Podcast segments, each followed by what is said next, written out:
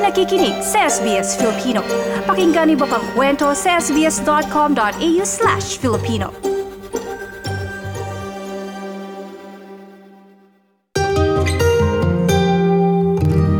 if you are a citizen, siyempre napakahalaga doon yung right to travel. You can go in and out of Australia and you can go in and out of the Philippines unlimited. Yan yung advantages, ano, right to travel. And especially during this COVID travel restrictions, citizens who are fully vaccinated can easily travel in and out of Australia.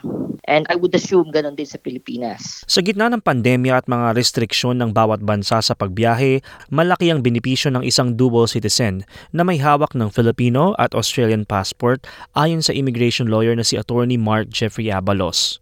Ang Australian passport ay pangpito sa pinakamakapangyarihang pasaporte ngayong 2022 dahil maaari kang makabisita ng mahigit isandaan at walumpung bansa nang hindi kinakailangan ng visa. Bukod sa makakabiyahe sa dalawang bansa ng walang limitasyon, maaari ding humingi ng tulong sa embahada sa mga pagkakataong may health emergencies gaya ng COVID-19.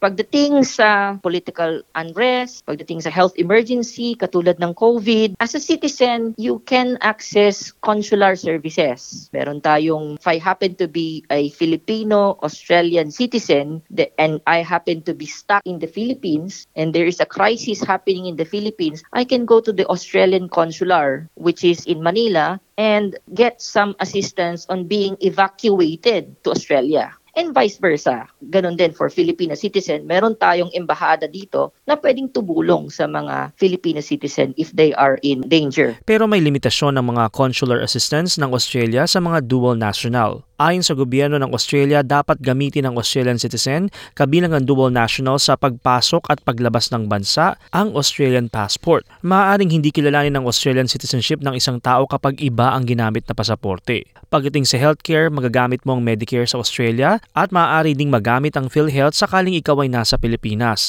at miyembro nito. Yung access sa healthcare sa Pilipinas, of course, if you are Filipino citizen, you can access PhilHealth. Meron tayong batas dyan na nag-aalaw na ngayon ng dual citizens to access social health insurance coverage. Sa Australia, uh, if you are a citizen, you have the Medicare. May mga mangilan-ngilan na kumukonsulta kay Attorney Abalos bilang principal lawyer at director ng No Borders Law Group sa pagiging dual citizen. Kadalasan anya ay alam lang nila na maaring bumoto sa Pilipinas at sa Australia bilang benepisyo. Pero bukod sa mga nabanggit, giit niyang paborable ito sa mga nais mamuhay sa Australia, gayon din sa Pilipinas. May karapatan kasi ang dual nationals na magmay-ari ng mga property, magnegosyo, mag-aral at magtrabaho bilang mamamayan ng parehong bansa.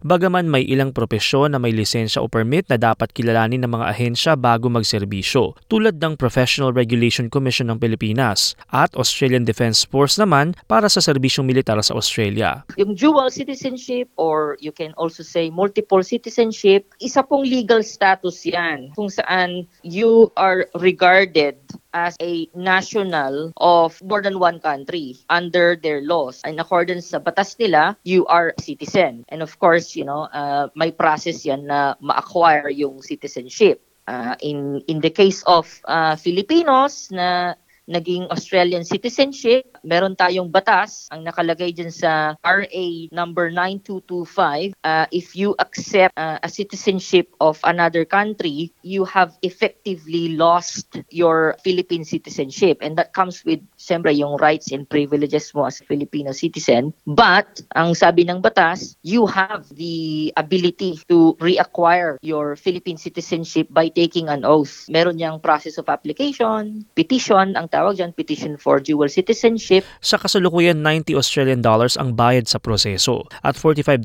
naman sa anak kung isasama ito sa petisyon. Matatagpuan sa website ng Embahada ng Pilipinas ang listahan ng mga dokumentong kinakailangan sa aplikasyon. Maaari itong ipadala ng personal o postal service. Kung nagbabalak ka na mag-apply ng dual citizenship, paalala ni Attorney Abalos, may mga kaakibat itong responsibilidad.